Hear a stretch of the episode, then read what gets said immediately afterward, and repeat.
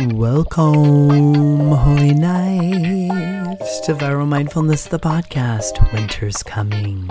This week's the solstice. Are you ready for the darkness?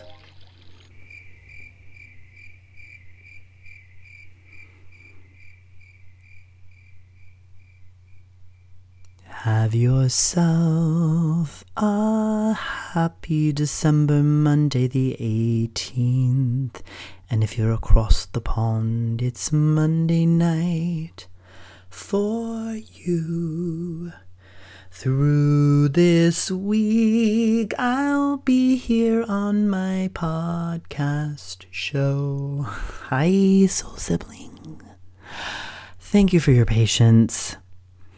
I meant to be in touch and I've been taking care of business. And so this episode today in real time, December 18th, 2023, Monday. Oh, it's my bestie's birthday. John Harvey Cates, you make me, you honor me, you make me want to be a better human. Thank you for being my best friend in all these years. We're on year let's see, 2008 summer. So we just hit year 15 this summer. We're going to be hitting 16, sweet 16 next summer. Yes. So happy birthday. Thank you for bringing Kenny, your husband, my new sister wife, friend, and my sister husband, and my dearest goddess daughter, Harvey Rose Cates. I couldn't be more grateful. I hope you have a happy birthday today. So I want to do a little bit of summary. Haven't been in touch since late fall, and also kind of like blues state of the union. Just kind of updates. And I'm going to go deep because the darkness is coming. The days are short. We're heading to the solstice this week. And I do well when I talk from the truth and I've had some space to kind of process some things. So, I want to just jump into the podcast today and just pop into your world. Thank you for listening. Thank you for being a listener. Thank you for being a part of my world, Viral Mindfulness and Viral Mindfulness Academy. This has been a great year for me where I've been able to connect with about 30 of you much deeper through wise circles or my wisdom circles, and I couldn't be more grateful. I've had such a wonderful year teaching and being in circle with 30 of you, around 30. I got to get the number exactly. So, I want to tell you a couple things that have happened. Um, I had such a great fall on the East Coast, and I met some of you. Some of you are new to the podcast. I met you through Laura McKowen at Kripalu Health and Yoga Center. And Laura McKowen is a friend of mine. She's a colleague. I work for her online sober alcohol sobriety support community called the Luckiest Club. She's a writer, author, and she's written two books and is working on book three.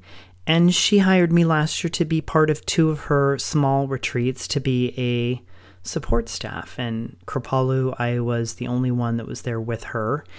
And we met some of you, and it was so lovely. And that was the last time I've been in touch here via the podcast. And then I made my way to Harvey Rose and her dad's to celebrate Harvey's golden birthday. It's funny because some of us don't know.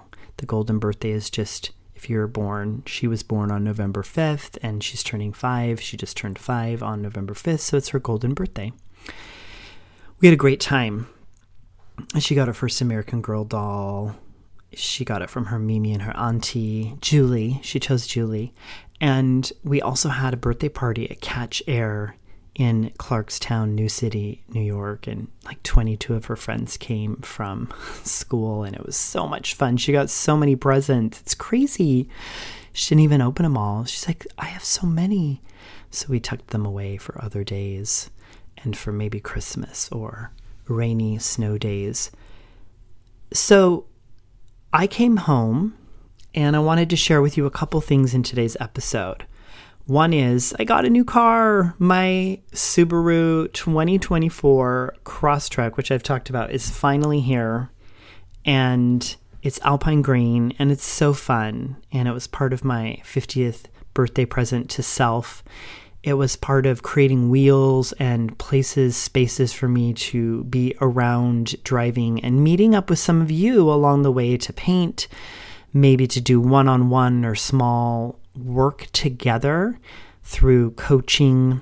I like to call what I do therapeutic mentoring. So I recently received a question from someone who was asking me if I do sobriety coaching. And I said, I don't. I do therapeutic mentoring. And she said, What does that mean? And so I figured, oh, that's a great question to answer right here on the podcast. Therapeutic mentoring is a catchphrase that I'm coining for myself. It's often heard that therapists deal with the past and they help you with the past. Coaches help you create your future. And I decided therapeutic mentoring is me.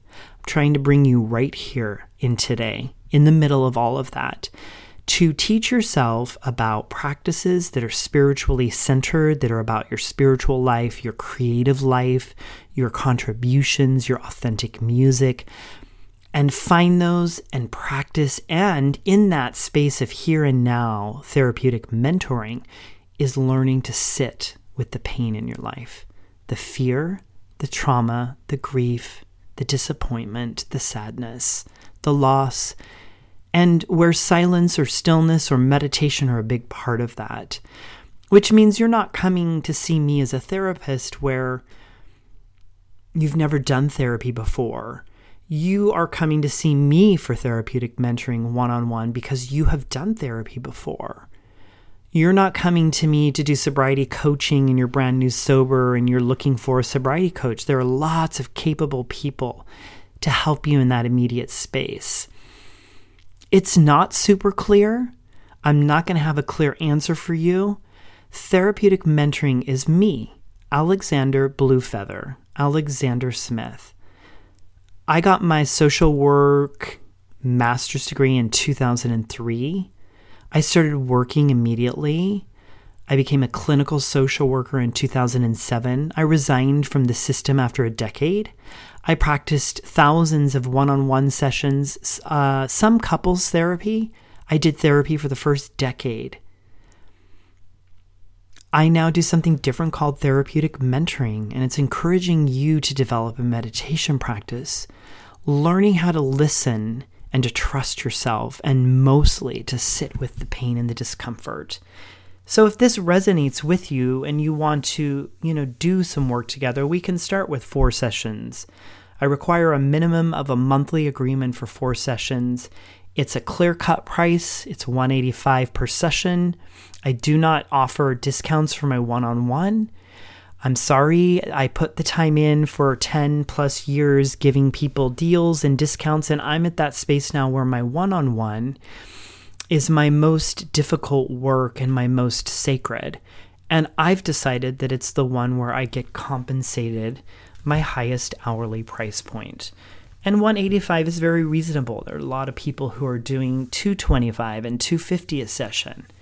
So, if that's of interest to you, that's how it works. And that's all I have to offer. I can't give you, I'm not going to give you, like, here's the solution. Here's what I do in these full sessions. It's not like that. It's very organic. But if you're listening to this and you're looking and it resonates, great. We can schedule a quick phone call, a free consultation phone call to answer a few questions and get you started. But it's not going to be those other things. And that's just the way my practice is running and working.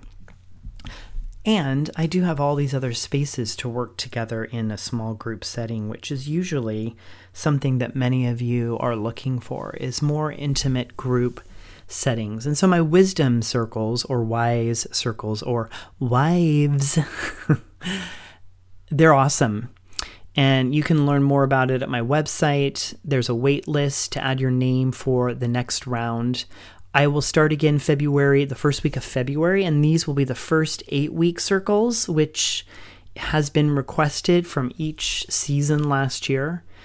Um, and so maybe that's something you want to do too. And it's a much more accessible price point, and you get all of the juicy goodness of meeting and being with other humans. So I wanted to tell you that And then I wanted to, you know, tell you my new car is super fun. And in that new car, I was able to drive over for the Thanksgiving, well, for the Turkey Day holiday, which is just what it is. I'm struggling for the words because I don't know how to celebrate. It's not a celebration for me. It's difficult to to know about native humans here in this continent and to be learning and hearing their story and making friendships me making personal friend a personal friend and trying to stand as an ally in the truth of what I'm hearing about natives here on this land. So during that time, and I went for the end of November to see my dad and my stepmom. And I had not been in person with my dad for almost two years he has dementia. He has started his journey with the desert of dementia, as I like to make reference for metaphor. Partly because I drive from Southern California often through the desert to get to Arizona to have time together. And this was the first time I was with my dad and his caregiver, who is uh, a woman that's been in my life, who's very much like a stepmother to me, a mother figure. And she's his caretaker. And we've been working on our relationship. We were all impacted with 2020 and COVID and the presidential election and information and misinformation and all of what so many of you understand. And so we're working on our relationship and connection. And so that's why there was space in person for me in part. And I made contact. I spent five days with them. And this was the first time I was with my dad where most of the time he didn't know who I was exactly. And there were times he didn't know who I was. And he asked what I did for a living. And he seemed to be learning. Well, he learned that I, my name is Alexander and that I played the piano as a kid. And he didn't know that in that moment. And it was very sobering and it was very difficult and it was very beautiful. There were a couple hours where he and I were alone and it just happened that way. And there were very meaningful, much meaning and data and experience. And one was very quiet, the other was totally engaged in conversation where he didn't know who I was. And he was so excited to know that I played the piano, and he seemed to be so interested. And then I played some of Alexandra Stréliski, one of my new favorite pianists, who I saw in concert in 2023 in the spring in LA. And he loved it. And we listened to her whole album together. And it was very meaningful for me, very touching. And when I came home, it was very difficult for me. I felt very sad. And it's been very hard for me to lose the connection and relationship with my dad. We were very close for two decades. Um, and, you know, I'm 50. So for the first three decades of my life, my dad and I had an interesting relationship, and we were in religion, and I was queer and trying to be in the religion and trying to repress and and be part of something I don't agree with at all in regards to homosexuality, to gay humans and queer humans and so we've had a long history and here we are. And in my mid to late 20s I wanted to have a close relationship with him and we made that happen. I specifically said, Dad, I want a relationship with you. I don't want to have what I've heard you say you had with your dad and your dad had with his dad. I want to be intimate. And it happened. And he and I had two decades together. We worked together. He was a helper for a lot of years. He wasn't a licensed therapist, but he was a very gifted helper. He did individual work and couples counseling. I won't give you all that history here now, but we had a lot of powerful, beautiful times together. And he left religion, he left Mormonism, which was such a gift for my life to have him bring in a new relationship and woman who loved the queer part of me and accepted it wholeheartedly. And so yeah, it was sad. That's it. And it was hard. And I wanted to do more podcasting and I wanted to be here doing things before the big high holidays of Christmas and Hanukkah. And here we are, and it's December 18th, and I'm finally here. And I wanted to just share with you that I noticed how hard it was for me to just be sad and to just feel the depth of my sadness. Because I also have four siblings, and I've been able to interact with all but one of them about conversations with my about my dad and it's interesting how each of us are responding and or reacting and grieving and going through this process and sharing information and I also feel like my experience is very different from the three of the four siblings that I've been talking to, where I once again feel like this very different part of my family. I'm the one who's not, I'm the one who's queer. I'm the one who doesn't have a child of my own by biology. Um, I'm the one that was never married. Um, I'm the one with blue eyes. And so there's just a lot. And I just wanted to share with you that I've been sad. And so if you're feeling sad, um, I noticed how I was able to get really sad about my car. So somebody bumped into or a rock on the freeway coming home from Arizona, popped up and just hit the front of my new car. And it's it's a Wilderness Crosstrek Subaru, so it's got this sort of plastic front grill on the front for off-roading but there's this huge crack. I mean, it's not huge. It's like the size of a, like a, a, a silver dollar, an old silver dollar, um, a little bigger than the dollar now coin. And it you wouldn't see it, but I was so upset, and all of a sudden I'm crying about my car, my new car, and I realized after a day of being frustrated about that situation with my car that it was. I'm like, oh, I'm really just crying about my dad and isn't that funny that I'm not dealing with my dad and really honoring it, and I'm instead putting that energy on my car? So I always am curious about when we have difficulty with the deep, true, like the sadness. So often we do all these other things than just to say, I'm sad. I am brokenhearted. That hurt my feelings. I miss the person who died or who broke up with me, my friend who broke up with me. Yeah, that's me too. I also had a friend of 20 years break up with me via a, a letter, a handwritten letter of like six sentences this week, and they sent back a painting and it felt to me very much out of the blue. We had a conversation a month and a half ago and it was an hour long on the phone and he didn't say anything about having some concerns about the nature of our connection. And we don't talk as much this year. And I was excited to get my new car and go visit him. And he doesn't want to. He doesn't want to be friends anymore. And it's done. And it withered on the vine. And he's not interested in processing it. And he sent back a painting that I gifted him. And so be that. And I'm going to move on. And it's sad. And it was very weird at first. And then I thought, well, I mean, he's very clear about what he does wants, and what am I to do? I'm just going to move on and focus on people who are willing to be in conversation. So those are some of the things that have been happening over here. In addition, just kind of wrapping up all of the work things for me, I have a little bit of space in December to work on systems and processes and do some deep work for some of my clients that doesn't that there's no time to do in the other times of the year because we're so busy with day-to-day stuff. And I've also been really feeling the depth of the solstice coming this week. Really feeling like tucking in at 5:30 and powering down and reading a book. And I've also been treating myself the last couple weeks to lots of live music and particularly holiday. Master Chorale in LA, um, this choral, like renowned choir related to LA and the LA Philharmonic. It's been so lovely.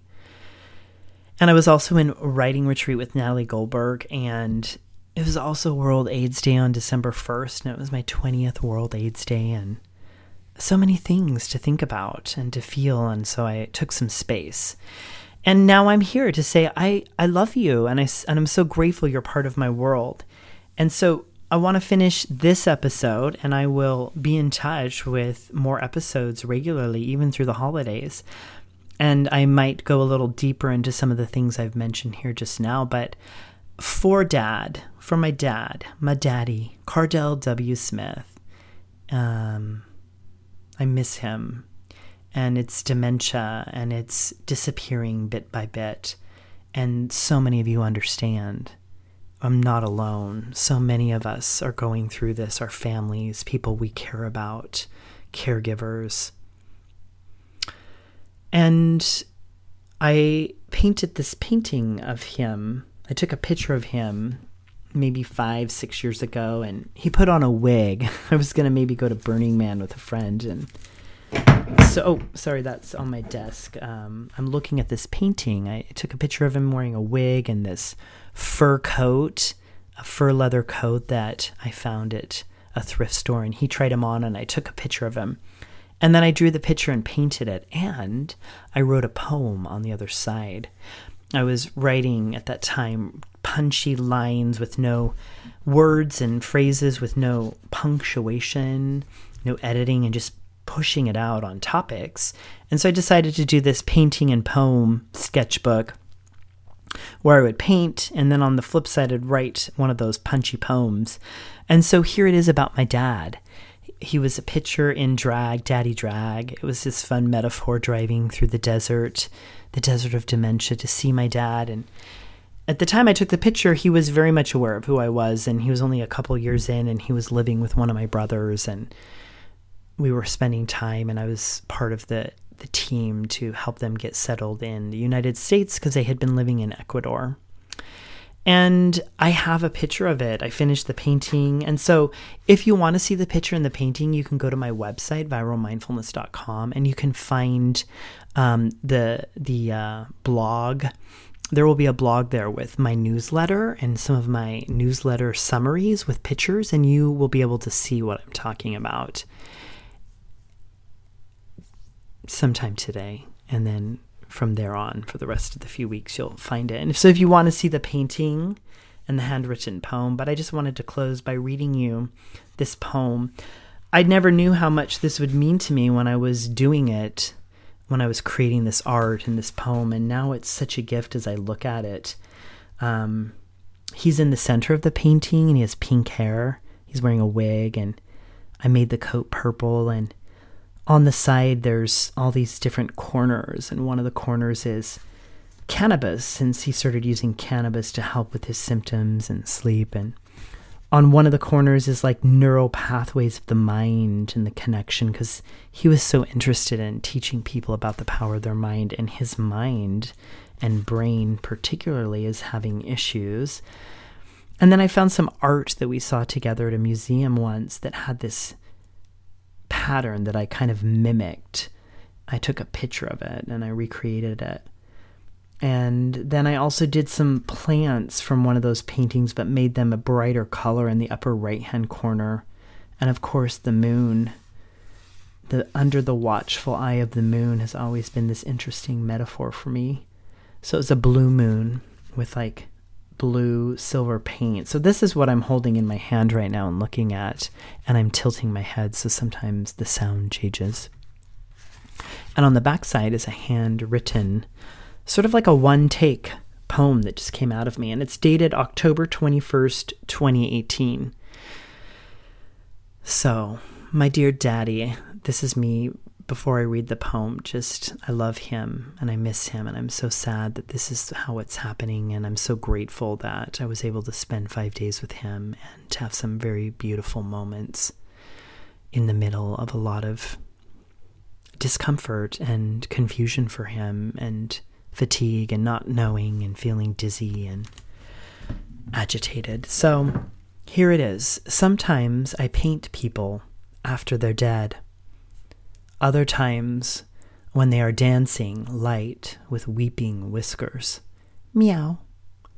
The most challenging is to paint the man I've loved the longest while he's in limbo.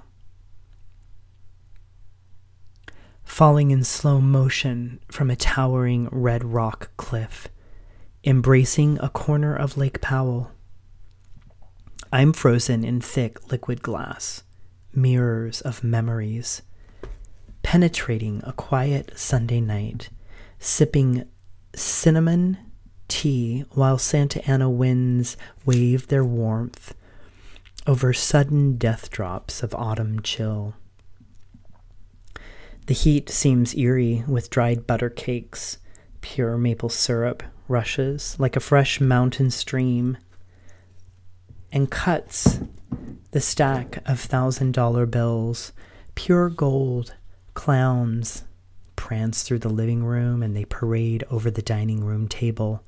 Nora, little sweet innocent Nora, plucks a marijuana leaf from a fishbowl with a red balloon in one hand and her plant token.